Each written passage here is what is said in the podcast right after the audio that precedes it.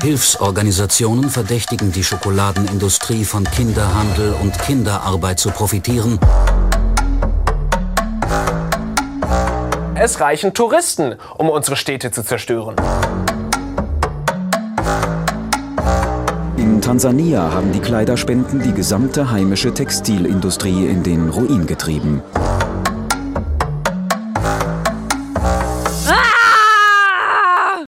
Denn gar nichts richtig machen?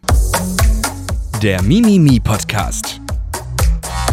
We ruin Schokolade. Und damit sind wir heute bei unserer zweiten Folge des Mimimi Podcasts. Und zum Einstieg würde ich euch zwei gerne mal fragen, was denkt ihr, wie viel Schokolade esst ihr so in einem Jahr? Hm. Schon viel, würde ich sagen. Schon viel. Also das Ding ist, ich glaube, ich esse gar nicht so häufig Schokolade, aber wenn, dann esse ich immer die ganze Tafel. So, ich habe überhaupt keine Selbstbeherrschung. Und Keine wenn ich mir dann Hemmungen. halt, wenn ich dann halt einmal die Woche Schokolade esse, ist es halt schon eine Tafel und dann ja schon 100 Gramm. Mhm.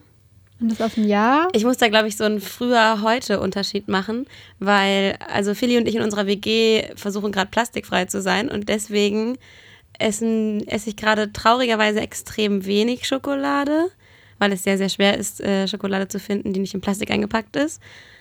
Vorher bestimmt vier Tafeln in der Woche. Das ist Das ganz ist echt schön eine viel. Menge. Der Durchschnittsdeutsche isst nämlich so ungefähr 10 Kilo Schokolade im Jahr. Ja, und ich habe das hin. gelesen und habe auch gedacht, ich glaube, ich esse mehr. Aber ist es nur Schokolade in Form von Schokoladentafeln oder auch Schokolade in Keksen und so? Weil dann ist es bei mir, glaube ich, auch mehr. Nee, ich glaube, die 10 Kilo beziehen sich nur auf die Tafeln. Nur wirklich reine Schokoladentafeln. Und damit äh, sind die Deutschen auf Platz 2 weltweit im Schokoladenkonsum. Ey, ey, ey, ey. Und ähm, das Thema, Uh, let's be proud. Jetzt mal hier ein bisschen Nationalismus. Beim Ähm. Fußball nicht, aber da werde ich stolz auf mein Land. das Thema Schokolade ist so problematisch, um mal zum äh, eigentlichen Topic hier zu kommen, weil jeder irgendwie so ein bisschen im Hinterkopf weiß, dass es ein Produkt ist, mit dem nicht alles richtig läuft. Und so geht es mir auch. Aber die meisten machen sich da nicht so besonders viele Gedanken drüber oder wollen sich vielleicht auch keine Gedanken darüber machen, weil keiner hat so richtig Bock auf Schokolade zu verzichten. Also ich kenne auch niemanden, der keine Schokolade mag. Finde ich, Ich kenne Leute, Ich kenne auch Leute. keine Menschen. völlig komische absurde Menschen. Vorstellung. Ja. Völlig Die hören wahrscheinlich jetzt auch zu und äh, die wissen auch meine Meinung da über das Thema. Ihr wisst, wer ihr seid. Ähm, darauf esse ich erstmal hier ein Stück Schokolade, die hier steht. Wir haben hier einmal, äh, äh, wir haben bei uns hier einmal so eine, so eine faire, gute Fairtrade Bio-Schokolade, Mandelkrokant und einmal eine Billo-Schokolade. Mm, was diese beiden Schokoladen gemeinsam haben ist, sie bestehen hauptsächlich aus Kakao. Ach, Und über den Surprise. Über den wollen wir heute ein bisschen mehr sprechen. Mm, Die größten Probleme im Zusammenhang mit dem Kakao betreffen die Länder, in denen der Kakao angebaut wird. Und als erstes in meiner Recherche habe ich mich gefragt, woher kommt denn eigentlich der Kakao, den wir so in den 10 Kilo Schokolade im Jahr konsumieren? Und dabei bin ich darauf gestoßen, dass Kakao, der in Europa verarbeitet wird, vor allem aus Westafrika kommt. Also vor allem aus der Elfenbeinküste und auch aus Ghana. Aber das sind ja auch nicht die einzigen Orte, wo Kakao angebaut wird. Das Besondere an dieser Kakaopflanze ist, dass es ähm, so ein bestimmtes Klima braucht und deswegen nur in so einem schmalen tropischen Gürtel angebaut werden kann. Das heißt, es gibt auch noch Kakaobäume in Indonesien oder in Südamerika, zum Beispiel in Ecuador. Da kommt ja auch der Kakao ursprünglich her. Also Genau. ursprünglich kommt die Kakaopflanze aus Mittelamerika, glaube ich. Und die Genau. Europäer haben es mit Ja. nach Europa gebracht Absolut. und fanden es mega gut und haben dann angefangen, auch in Afrika Kakao anzubauen. Das ist auch tatsächlich sehr interessant, wenn man sich die Zahlen anguckt, dass in der Elfenbeinküste wirklich so bis in die ja, 50er Jahre so gar kein Kakao angebaut wurde. Also so 0,0. Und jetzt am meisten auf der Welt. Und zwar 1,5 Millionen Tonnen pro Jahr. Das ist schon einfach sehr viel. Was sofort auffällt, ist eben diese Länder, in denen Kakao angebaut wird. In diesen Ländern wird überhaupt keine oder super wenig Schokolade konsumiert. Und die Konsumentenländer sind eben alle im globalen Norden, die Industrieländer. Also äh, in der EU, in den USA und auch in Japan wird diese Schokolade hauptsächlich konsumiert. Und ich finde, es zeigt, wie so oft diese große Diskrepanz und diesen Unterschied von, wo die Waren hinfließen. Und, das und ja auch die Wertschöpfung, weil Kakao an sich ja noch nicht also mit Kakao an sich kannst du ja noch nicht so wahnsinnig viel machen. Das muss ja weiterverarbeitet werden. Und erst dann, wenn es halt Kakaobutter oder Kakaomasse oder Kakaopulver ist, ist es so richtig viel wert. Und dieses, das ganze wertvoll machen ist ja auch was, was größtenteils nicht in den Ländern passiert, wo es angebaut wird. Ja, das heißt, die Schokolade wird angebaut auf den Plantagen in irgendwie Westafrika, Südamerika und dann kommt sie direkt nach, nach Deutschland oder Europa oder wie? Ja, also es läuft so ab, dass äh, es gibt die Kakaobauern, die meistens auf kleinen Plantagen arbeiten in den betreffenden Ländern und dann gibt es Zwischenhändler, die denen ihre Ernte abkaufen. Und diese Zwischenhändler bringen Kakao dann schon außer Landes und verkaufen den dann weiter an so die ganz großen Kakaoverarbeiter. Das sind die sogenannten Grinder, also die vermahlen den Kakao, sodass die Schokoladenhersteller den dann weiterverwenden können. Und das sind ja schon total wenige. Also da ist so, es gibt total wenige Firmen, die diese Kakaoverarbeitung betreiben und dann auch gar nicht so viele, die diese Schokoladenweiterverarbeitung machen. Also das sind dann so Nestle, Ferrero, Mars, die, die man auch so kennt als irgendwie die großen. Aber allein diese Kakao-Weiterverarbeitung sind, glaube ich, auch nur drei oder vier. Ja, es gibt so drei große Firmen, die den Markt absolut dominieren. Die heißen Berry Callebaut, Cargill und ADM. Und das sind zwei US-Firmen und eine Schweizer Firma. Die zusammen halten einen Anteil von fast der Hälfte des weltweiten Kakaomarktes, was ja wirklich mega krass ist. Also die haben solche Monopolmacht, das kann man sich gar nicht vorstellen. Also es sind quasi drei, die dann an alle anderen weiterverkaufen. Die machen nicht nur das, die haben so viel Macht, weil sie so eine Monopolstellung haben, aber die sind auch nicht nur an einem Punkt von dieser Lieferkette beteiligt, sondern diese drei Kakaoverarbeiter stellen auch selber Schokolade her, also verarbeiten ihren Kakao weiter, sind bei dem ganzen Zwischenhändlerteil zum Teil schon dabei. Also das die sind überall dran beteiligt. Und es ist auch irgendwie sehr intransparent, wo genau die überall drin, drin hängen, aber sie sind quasi überall an dieser Kette beteiligt. Mhm. Und das Problem davon ist, dass es eben diese krassen Monopolzustände gibt, dass diese Firmen die Macht haben, den Weltmarktpreis des Kakaos so super runterzudrücken, was wiederum dazu führt, dass die Bauern so wenig Geld für ihren Kakao bekommen und schweinearm sind. Also die Bauern zum Beispiel in der Elfenbeinküste leben von unter einem Dollar am Tag. Und damit sind wir ja so ein bisschen bei einem der Hauptprobleme mit Kakaoanbau, dass die Menschen, die da sehr viel Arbeit reinstecken, nicht so richtig davon leben können weil Kakao zu 90 Prozent von Kleinbauern und Bäuerinnen hergestellt wird, weil dieses Anbauen und Ernten und dann fermentieren, also man lässt die so gären und dann trocknet man sie wieder und dann verkauft man sie quasi erst an die Zwischenhändler weiter. Dieses, das ist alles so aufwendig und es gibt irgendwie keine richtigen Maschinen dafür, dass es nicht möglich ist, das im großen Stil auf Plantagen zu machen, mhm. wie es ja bei total vielen anderen Rohstoffen der Fall ist. Genau, und deswegen wie schon gesagt, diese kleinen Bauern, muss man sich mal vorstellen, stehen gegenüber diesen riesigen Großunternehmen und sie haben einfach überhaupt keine Verhandlungsmacht. Also es gibt zwar so kleine Bauernkooperativen, die meistens unterstützt werden von verschiedenen Kakao-Zertifizierungsprojekten, aber ganz oft, also es gibt keine Bäuerinnen-Gewerkschaften für die Menschen, die den Kakao anbauen. Und ähm, deshalb sind sie zu 100% abhängig von einem absolut schwankenden Weltmarktpreis. Den sie auch nicht beeinflussen können. Ja. Also es ist mhm. komplett außerhalb von ihrer Reichweite. Ja, und dieser Weltmarktpreis selbst ist super niedrig momentan, mm, weil der so runtergedrückt wurde von den ganzen Firmen. Gleichzeitig aber erhalten die Bauern in der Elfenbeinküste nicht mal diesen vollen Preis. Und das Krasse, was dazu kommt, ist ja noch, dass auch wenn die wenn es eine Mehrproduktion an Schokolade gibt, profitieren die Bauern nicht. Weil es gab nämlich äh, eine Zeit lang eben so viele Nachhaltigkeitsprogramme von diesen großen Firmen, sodass sie viel mehr produziert haben als vorher. Und dadurch kam es aber zu einer kurzfristigen Überproduktion. Und dadurch wurde dann der Preis von der Schokolade gesenkt. Ja. Und das so krass, dass die Elfenbeinküste ihren offiziellen Mindestpreis senken musste. Und dadurch ist das Einkommen von den Bauern zwischen 30 bis 40 Prozent nochmal gesunken. Mhm. Also normalerweise hat die Elfenbeinküste so einen, so einen Mindestpreis äh, für irgendwie ein Kilo Schokolade. Und weil aber es so viel Schokolade gab und diese Firmen so viel Macht hatten zu sagen, ja, pf, wenn ihr bei diesem Mindestpreis bleibt, dann gehen wir halt zu einem anderen Land. Uns mangelt es nicht an Ländern.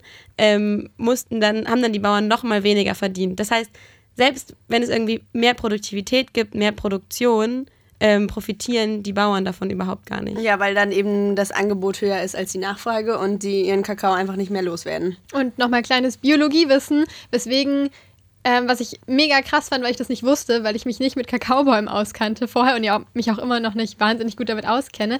Aber dadurch, wie diese Pflanzen funktionieren, können diese kleinen Anbauenden halt auch nur wahnsinnig schlecht auf Angebot-Nachfrage auf den Markt reagieren, weil diese Bäume sechs Jahre brauchen, Ja. also Sechs drei Jahre. bis sechs Jahre. um zum ersten Mal Früchte zu tragen, Genau, oder? Ja. Und dann haben sie quasi so einen Peak, wenn sie so zwischen 10 und 20 Jahren alt sind. Und danach haben sie wieder weniger Ertrag. Also du musst diese Ist ja Bäume. null Flexibilität. Genau, du musst die auch wieder austauschen quasi. Du musst es total langfristig planen. Das heißt, wenn, wenn du in einem Jahr das Gefühl hast, oh, ich könnte ein bisschen mehr anbauen, ist es nicht so, dass du im nächsten Jahr schon darauf reagieren kannst oder in der nächsten Saison.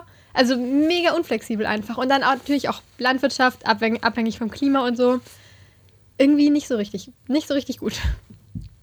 Jetzt haben wir ja gerade viel über den Kakaopreis, den Weltmarktpreis gesprochen. Und ein weiteres großes Problem ist eben auch, je mehr dieser Preis verfällt, desto mehr wird in den Anbauländern auf Kinderarbeit gesetzt.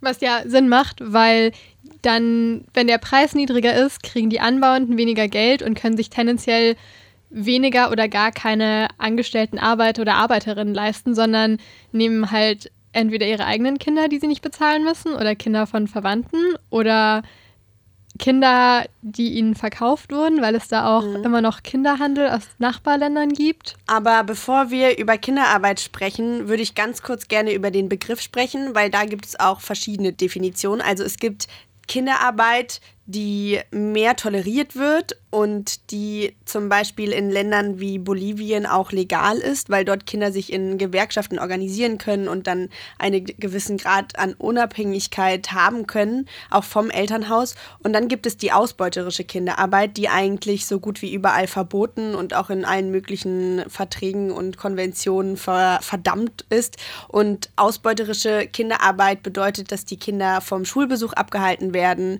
dass sie schlecht oder gar nicht bezahlt werden und vor allem auch, dass sie mit gefährlichen Maschinen und Chemikalien arbeiten müssen. Und das ist auch das, was im Kakaoanbau ziemlich häufig passiert, weil Genau.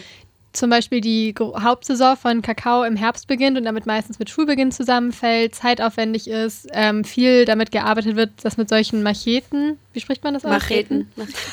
Macheten? Macheten? Dass mit solchen Macheten diese Kakaofrüchte von den Bäumen geschlagen und geöffnet werden und das sollten Kinder vielleicht auch nicht ausführen. Pestizide werden eingesetzt. Ja, und bei diesen Macheten ist nämlich ein super hohes Verletzungspotenzial. Also es passiert irgendwie häufig, es sind einfach diese riesigen scharfen Messer und wenn Kennt man, man so damit aus Indiana Jones. Genau, und wenn man damit umgehen muss jeden Tag, dann kommt es schon mal vor, dass man halt nicht nur die Kakaofrucht trifft, sondern vielleicht halt auch, keine Ahnung, das eigene Bein oder so. Ungünstig. Allerdings ist es ja auch so, dass diese Definition von was ausbeuterische Kinderarbeit und was ähm, quasi Arbeit von Kindern ist, die aber nicht in jedem Fall zu verurteilen ist, sehr erschwimmend sind. Also es gibt diese International Labour Organ Organization, also internationale Arbeitsorganisation von den Vereinten Nationen und die haben eben diese Definition von was Kinderarbeit ist und welche Form von Kinderarbeit sie versuchen zu verhindern. Und da heißt es zum Beispiel, dass die Arbeit verboten werden soll, die physisch, mental, sozial oder moralisch gesehen einen Schaden zufügen. Und es ist ja voll auch Auslegungssache. Ne? Also da kann man sich vorstellen, dass es auch da schwierig, schwierig ist, äh, irgendwie Dinge zu ahnden. Also es gibt ja auch hier viele Kinder, die einfach irgendwie ihren Eltern helfen im, im Kiosk der Familie, irgendwie beim Bauern. Ja. Und es ist ja Wobei das natürlich trotzdem mega Nein, der nein, große Unterschied überhaupt ist zu dem, total was... der große ja. Unterschied, auf jeden Fall. Aber ich meine nur so, dass es einfach dadurch, glaube ich, sehr schwer ist zu zu- quasi zu kontrollieren, wo ist diese Grenze, ne? Also Ja. wo Ja. ist diese Grenze nach etwas, was, was es zu verurteilen gilt? Nicht, dass ich damit jetzt die, die Arbeit, die Kinder auf Kakaoplantagen machen, runterspielen will. Ich meine mehr, dass es für die Justiz wahrscheinlich deswegen sehr schwierig ist, dagegen zu handeln. Ja, und ich denke ehrlich gesagt auch, dass ähm, man diese Kinderarbeit nicht einfach so verbieten und verdammen kann, obwohl vielleicht auf den Kakaoplantagen es oft diese ausbeuterische Kinderarbeit ist, weil der Verzicht darauf für viele Bäuerinnen bedeuten würde, in noch größere Armut zu kommen. Und das heißt, ich finde es, man macht es sich sehr einfach ein, zu sagen, äh, was soll das irgendwie, lasst mal, hört mal auf, da eure Kinder für euch arbeiten zu lassen, sondern das Problem ist, dass die Bauern eben nicht vernünftig entlohnt werden, was wir ja gerade schon besprochen hatten. Und deswegen glaube ich, weiß nicht, ob das die Stelle ist, an der man ansetzen sollte, um Kinderarbeit zu verhindern bei den Bauern. Ich glaube, das ist das Ding, diese Kinderarbeit, die ja auch, glaube ich, so eine sehr große Sache ist, was einem in den Kopf kommt, wenn man an was läuft nicht so gut bei Kakaoanbau kommt, die existiert halt nicht in einem Vakuum, sondern da passieren Dinge außenrum Ja. und nur zu sagen, oh, ich möchte diese eine Sache, die mir irgendwie unangenehm ist und die ich scheiße finde, ändern, löst das Problem nicht. Und man kann sie halt auch nicht ändern, ohne den Kontext davon zu verändern. Ja, aber ich fand, muss ich sagen, schon eine Zahl echt krass, weil mir war nicht bewusst, dass äh, gerade in der Kakaoproduktion die Kinderarbeit so ein riesiges Problem ist. Ich habe gelesen, dass in den Kakaoanbaugebieten in Westafrika ein Viertel aller Kinder zwischen 5 und 17 Jahren in die Kakaoproduktion eingebunden sind. Und das fand ich schon ziemlich krass. Das ist ganz schön viel. Mega viel. Ja. Das ist, glaube ich, ein guter Moment, überzuleiten zu unseren drei größten Abfuck-Momenten während der Recherche. Das ist doch der Gipfel. Das geht einfach nicht. Die totalen Abfuck-Momente. Ich bin es sowas von leid. Mein größter Abfuck-Moment war, auch als ich mich mit dieser ganzen Kinderarbeitssache auseinandergesetzt habe, weil, also das ist schon relativ lange ein Problem und es ändert sich auch nichts daran, aber es gab 2001 ähm, etwas, das sich das Haken-Engel-Protokoll nennt. Ah, davon habe ich auch gelesen. Genau, was so das große Dokument in der ähm, ganzen Kakaoindustrie ist. Und zwar haben sich da die großen Kakao- und Schokoladenfirmen dazu freiwillig dazu verpflichtet, die schlimmsten Formen von Kinderarbeit und Zwangsarbeit bei Erwachsenen ähm, so langsam abzuschaffen. Und dieses Protokoll hat nicht so richtig was bewirkt bisher. Also die, ähm, wann das Ziel erreicht werden soll, wird immer weiter nach hinten verschoben. Wie dieses Ziel erfüllt werden soll, wird immer weiter verwässert. Also dieses Protokoll ist eigentlich eine einzige große Enttäuschung. Aber was mein größter Abfuck-Moment war, war nicht, dass dieses Protokoll nicht funktioniert, sondern wie es zu diesem Protokoll kam. Und zwar gab es so im Jahr 2000 von der BBC und noch ein paar anderen ähm, Medien große Berichte darüber, dass da Kinderarbeit stattfindet in Westafrika. Und es gab großen öffentlichen Aufruhr, unter anderem auch in den USA, wo ähm, Politiker versucht haben, einen Gesetzesentwurf, oder sie haben es nicht nur versucht, sie haben einen Gesetzesentwurf geschrieben, dass quasi Importe in die USA bestraft werden sollen, wenn da Sachen mit Kinderarbeit drinstecken. Und tatsächlich relativ hohe Geldstrafen an die Unternehmen. Und das, ist klingt auch nach schon. einer sinnvollen Idee. Genau. Könnte man so meinen. Und das ist auch schon durch eine von den beiden Kammern im Parlament durchgegangen. Und dann hat die Kakaoindustrie riesen Panik bekommen, ihr Ex-Politiker in den USA angeheuert und die ganze Lobbyismusmaschine in Gang gesetzt. Alter. Ja, genau. Und hat es hingekriegt, dass aus, es wird ein Gesetz, was zwar nur die USA betrifft, aber was halt trotzdem So ein scheiß Protokoll einfach nur wurde. genau Aufruhr gebracht hätte und was halt tatsächlich, sie wären tatsächlich für was verantwortlich gewesen und haben sich stattdessen darauf geeinigt, genau, freiwillige, rechtlich nicht bindende Vereinbarungen.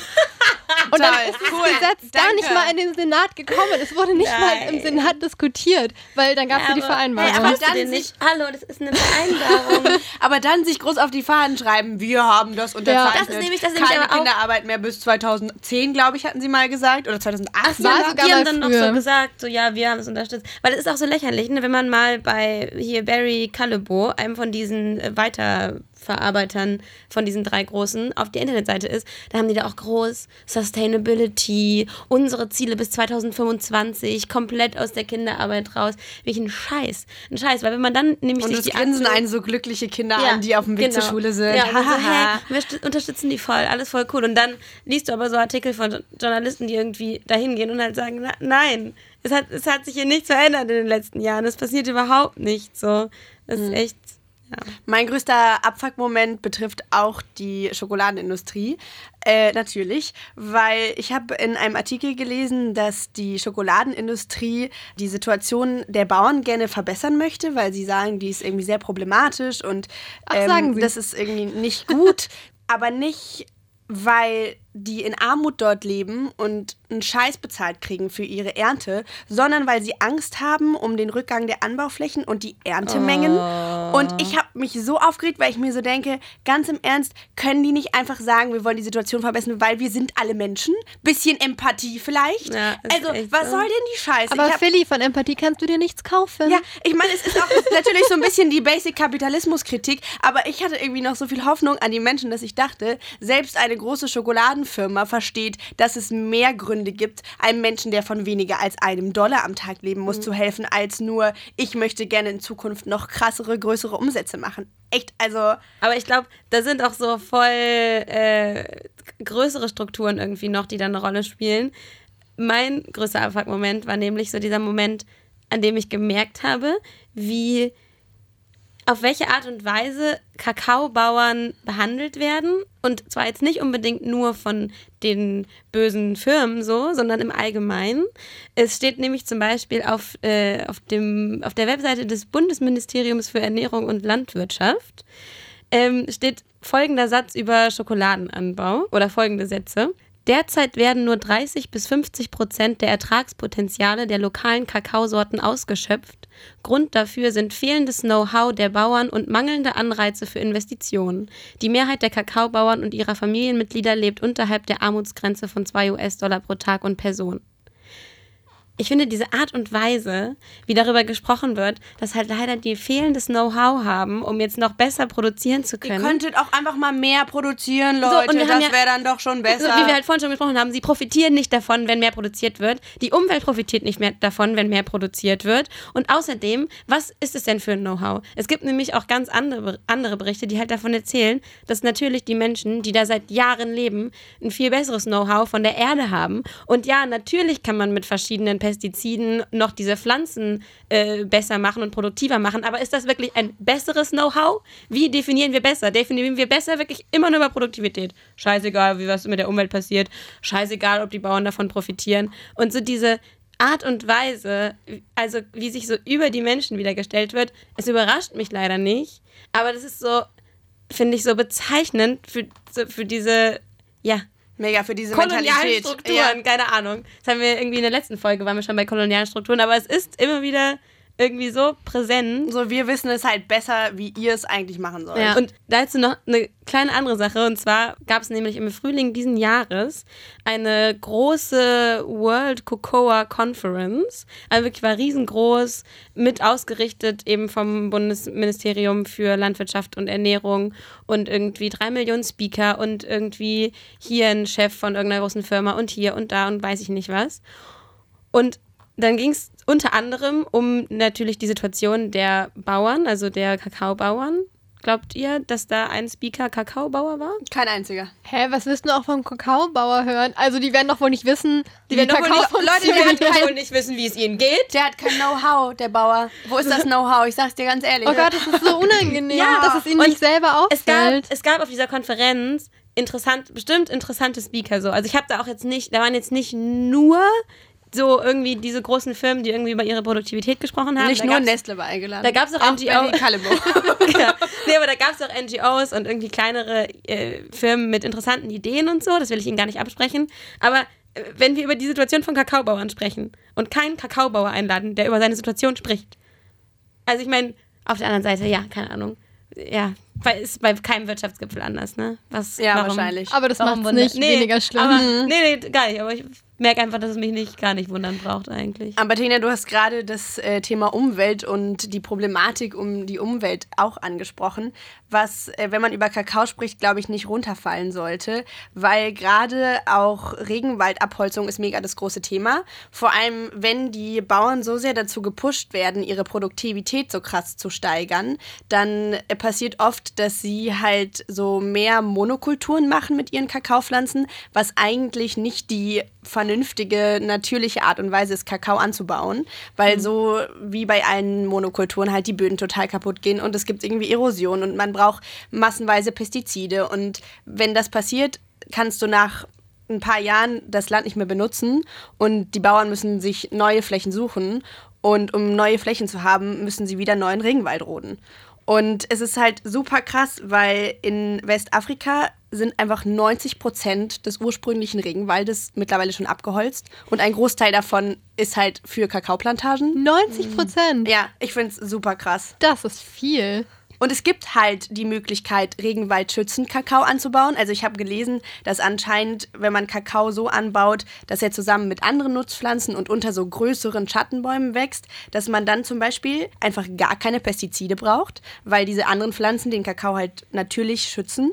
Und so sinkt auch das Risiko von Krankheiten für die Pflanzen und die Erosion wird verhindert. Also Und ist doch auch eigentlich besser für Kakaopflanzen, oder? Mein Ja. biologisches Kakaowissen war, die wachsen eigentlich viel besser im Schatten. Ja, total. Und eigentlich sollte es auch im Interesse der Industrie sein, wenn es um Kakaoqualität gehen würde und nicht halt nur um die Quantität. Aber es ist natürlich teurer und ich glaube, es ist nur möglich, diesen Anbau so ökologisch zu machen, wenn halt auch Konsumentinnen bereit sind, mehr für Schokolade zu bezahlen.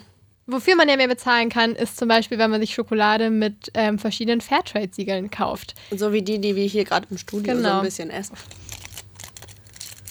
Ich weiß gar nicht, ob ich jetzt so viel mehr von diesen Zertifikaten weiß, aber bis ich mich jetzt für diese Folge mehr damit beschäftigt habe, dachte ich mir auch immer so, hm, ja, ist bestimmt schlechter als ohne Zertifikat, aber keine Ahnung, was genau das jetzt bedeutet, wird schon gut sein. Das Ding ist halt, es gibt ja auch so viel verschiedene und selbst die, die ich jetzt so ein bisschen mehr verstanden habe, sind gar nicht so leicht zu durchschauen. Also das große Problem ist wohl, dass der Begriff fair nicht geschützt ist. Im Gegensatz zum Bio-Begriff anscheinend. Was wir so immer einfach als Fair Trade bezeichnen, meint eigentlich, dass die Menschen, die den Kakao anbauen, davon leben können sollen. Also das ist so ein bisschen so eine generelle Definition. Und es ist aber der Unterschied zu dem Fairtrade-Siegel, was es gibt. Und dieses Fairtrade-Siegel ist das, was so ein bisschen aussieht, finde ich immer wie so ein grün-blaues Yin-Yang-Zeichen. Das, was ihr hier jetzt auch gerade seht. Das ist eine gute Beschreibung. Guckt euch das online nochmal an. Wir stellen das dann alles als Fotos online. Und ähm, dieses Siegel äh, sichert einen Mindestpreis für die Bauern und hat so ein bisschen so einen entwicklungspolitischen Ansatz. Also denen geht es darum zu sagen, äh, wir wollen die Armut bekämpfen und soziale Standards für Bäuerinnen in den Anbauländern schaffen. Aber da geht es zum Beispiel weniger um Umweltaspekte und ökologischen Anbau. Aber es ist schon eins von diesen größeren Siegeln, oder? Dieses Fairtrade-Siegel. Ja, genau. Also damit wird nicht nur Schokolade besiegelt, sondern das gibt es auch auf anderen Produkten wie zum Beispiel Tee und Kaffee und ich glaube auch Zucker. Und genau, das Ding bei Schokolade ist noch so ein bisschen, Schokolade ist ja ein Mischprodukt, also Schokolade ist ja nicht 100% Kakao, ne? Da ist auch noch irgendwie Milch drin, sind mal Nüsse. Wir haben jetzt hier irgendwie gerade krokant auf dem Tisch liegen. Und ähm, bei diesen Mischprodukten ist es so, du brauchst für das Fairtrade-Siegel nur 20% der Inhaltsstoffe aus fairem Handel. Aber du musst nachweisen, dass alle Stoffe, die es aus fairem Handel gibt, auch in deiner Schokolade fair sind. Also das heißt, es muss mindestens 20% sein, aber eigentlich alles, was es fair gibt, muss auch fair gehandelt werden. Es gibt bestimmte Produkte, die kann man wohl nicht fair herstellen oder die wurden bisher noch nicht fair hergestellt. Keine Ahnung. Sorry, das geht nicht. Also Karamell Ja. können wir jetzt einfach nicht. Das geht aber nicht.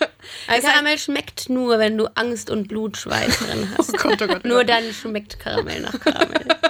ja, aber das ist alles so geil. Ja, ich fand die Begründung irgendwie auch ein bisschen weird. Aber es ist halt auch so ein Ding, was kritisiert wurde, weil früher war dieses äh, Mindestding bei 50% und jetzt sind es halt nur noch 20% äh, Anteil fairer Produkte in den Mischprodukten.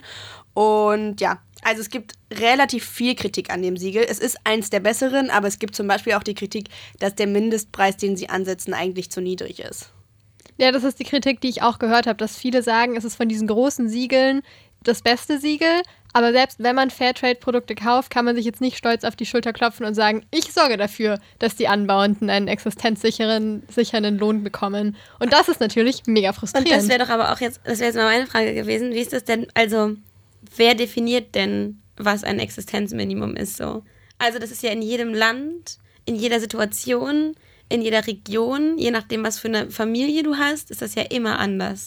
Also frage ich mich, ist es überhaupt möglich, ein Siegel zu haben, was sich das auf die Fahne schreiben kann, weil es dann sich auch irgendwo anmaßt, entscheiden zu können, was, also, wisst ihr, was Und was ich dann halt auch irgendwie so einheitlich auf die Fahnen schreiben kann für, weiß ich nicht, Ecuador bis Elfenbeinküste und in Indonesien oder so. Und aber was du gerade sagst, du hast eigentlich voll recht, mit den Siegeln ist ja auch wieder so ein, so ein Colonial-Blick so ein bisschen. Also wir entscheiden, ich, diese ganzen Fairtrade-Siegel-Sachen sind Dinge, die im globalen Norden so gegründet und festgelegt wurden. Und dann kommen dort so Inspekteure auf die, auf die Farmen und sagen irgendwie, nein, das macht ihr falsch, deswegen kriegt ihr, könnt ihr euren Kakao nicht zertifizieren lassen. Und das ist irgendwie auch was, was ich finde, was man an diesem ganzen Fairtrade-Ding und auch besonders an diesem Siegel kritisieren kann, dass oft die ganzen Richtlinien so komplex sind, dass sie für die Bäuerinnen nicht besonders transparent und vielleicht auch nicht besonders gut zu durchschauen sind. Also einerseits, ja, voll, ich sehe eure Kritik. Also vor allem bei diesem Fairtrade-Siegel und Kakao funktioniert das ja so, dass die dann dafür sorgen oder, glaube ich, nur kooperieren damit, wenn die Anbauenden sich in Kooperativen zusammenschließen.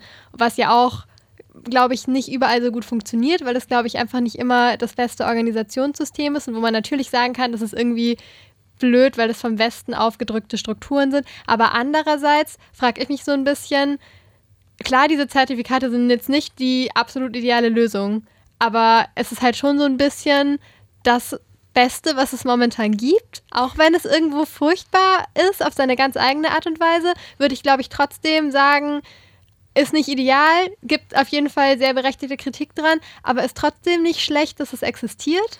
Ist nicht schlecht, dass es existiert, aber es finde ich nicht das, worauf man hinarbeiten sollte.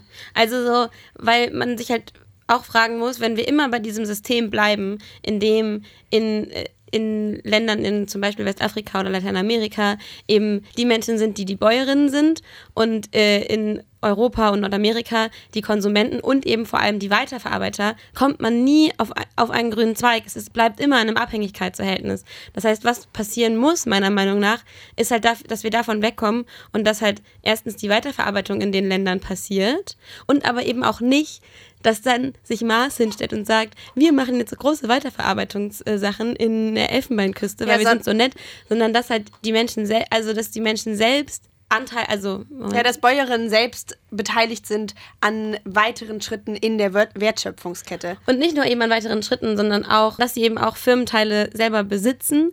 Es gibt zum Beispiel einen kleinen Mini-Schoko-Hersteller, die schreiben sich auf die Fahne, die erste Schokofirma, Schokoladenherstellungsfirma zu sein, in denen ähm, Bäuerinnen selbst im Management sitzen und selbst eben die, den, denen selbst die Firma gehört. Krass, so die erste. Also, und sie sind so anscheinend die erste und einzige Firma, die das macht. Natürlich gibt es auch in Ghana zum Beispiel kleinere Firmen, in denen das Management aus Menschen aus Ghana besteht, aber auch da sind jetzt eben Bauern nicht Herr des Produktes so. Mhm. Also es ist sehr paradox, wie weit entfernt Bäuerinnen eben davon sind, von der Produktivität ihres eigenen Produktes zu profitieren und da auch mitbestimmen zu können um nochmal kurz zu den Siegeln zurückzukommen, wir werden die jetzt nicht alle besprechen können, weil es gibt super viele verschiedene, aber das werden wir später im Internet dann für euch tun und erklären. Ich wollte noch ein Positivbeispiel hervorheben und das ist äh, das Siegel GEPA.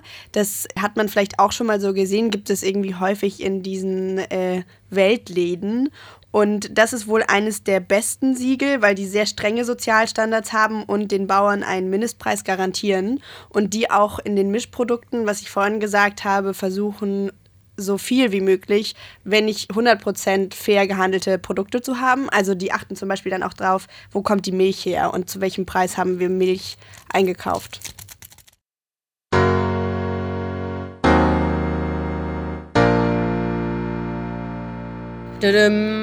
Es ist an der Zeit, zum Ende zu kommen. Und wie wir das am Ende unserer Folgen so machen, wollen wir uns die Frage stellen, was können wir eigentlich aus diesem Gespräch mitnehmen und was können wir als Konsumentinnen vielleicht an unserem Verhalten ändern? Schwierig. Ja, ähm, schwierig. Also ich nehme. das ist leider wirklich das Fazit. Ich auch ja. so, hm, ja, was nehmen wir denn jetzt? Mit? Also ich nehme biologisches Wissen über Kakaobäume mit. Mensch, Was ich vorher nicht hatte. Und ich finde es richtig schwer. Ich habe richtig viel drüber nachgedacht. Und die Sache ist halt, man kann jetzt ja auch nicht sagen, die Lösung ist keine Schokolade mehr essen, weil Boykott davon bringt halt niemandem was. So, dann kriegen halt die Anbauenden nicht mal das wenige Geld, das sie jetzt gerade dafür kriegen.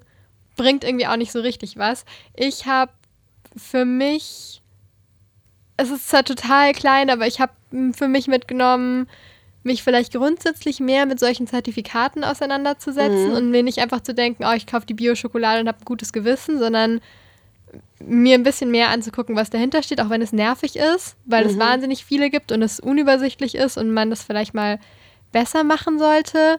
Und ich glaube, ich nehme mit, halt einfach Schokolade bewusster zu genießen und mir halt bewusst zu werden, dass da wahnsinnig viel Arbeit reinfließt und dass es auch einen weiten Weg zurücklegt, auch wenn das jetzt wieder so klischeehaft klingt, dass es einen weiten Weg zurücklegt, bis es bei mir ist und vielleicht es mehr so als Genussprodukt zu sehen und nicht als so, keine Ahnung, isst man halt mal kurz nebenbei, weil ich gerade Bock drauf habe. Ja, das ist traurig und es macht halt keinen großen Unterschied.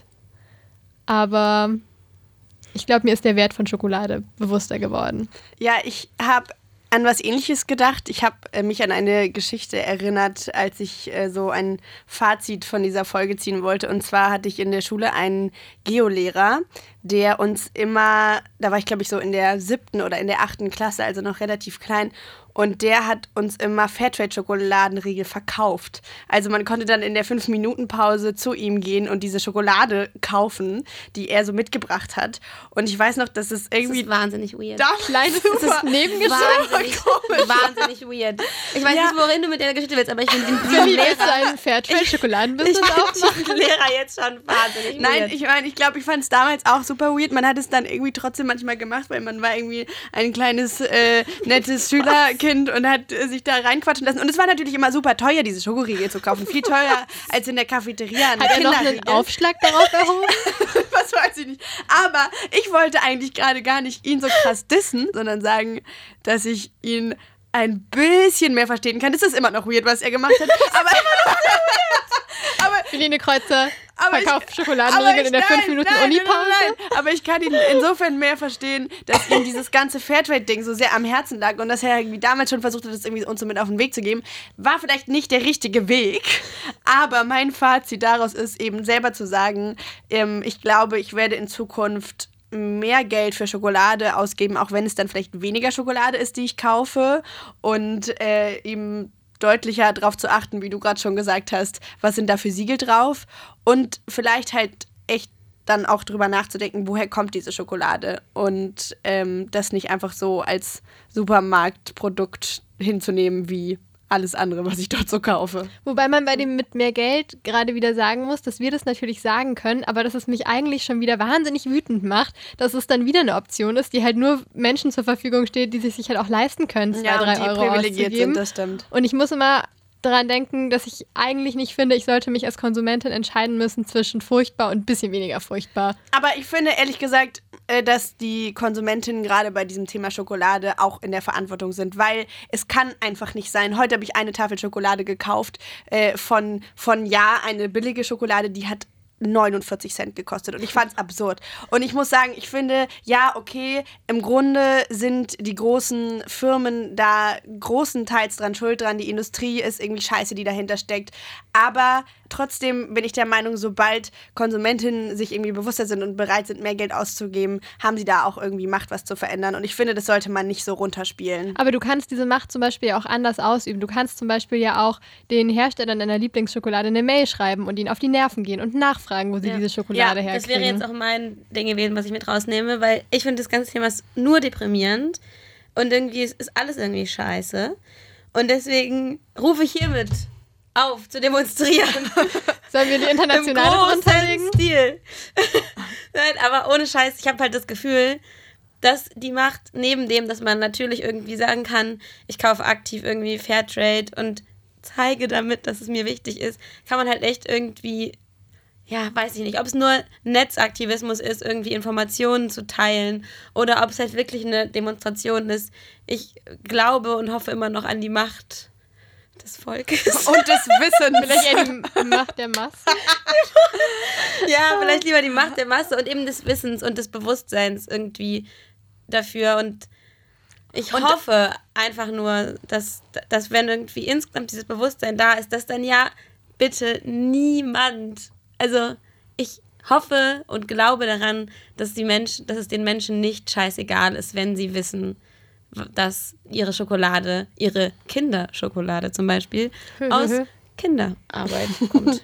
Und ich hoffe, dass wir damit dieses ungefähre, unangenehme Hinterkopfwissen, was wir ganz am Anfang mal erwähnt haben, vielleicht uns vorne in den Kopf drücken. Wir hoffen, dass es jetzt richtig schön unangenehm Soll nie ist. wieder weggehen. Ja, und dass vielleicht jetzt mal so ein bisschen ähm, Bewusstsein da ist, wenn ihr das nächste Mal in den Supermarkt geht und Schokolade kauft. Und natürlich konnten wir wie immer ganz viele Themen auch nicht ansprechen, aber die findet ihr dann auf Social Media, auf Instagram, Facebook und auf Twitter sind wir auch. Und wir haben auch eine Webseite, die heißt mimimikollektiv.wordpress.com und freuen uns, wenn da der ein oder die andere mal vorbeischaut. Und nächsten Monat wird es bei uns gehen um das Thema Verhütung. Yay. We ruin Verhütung. Sex könnte so schön sein. Das wird lustig. Der Mimimi Podcast. Von Philine Kreuzer, Lara Lorenz und Taina Grünzig.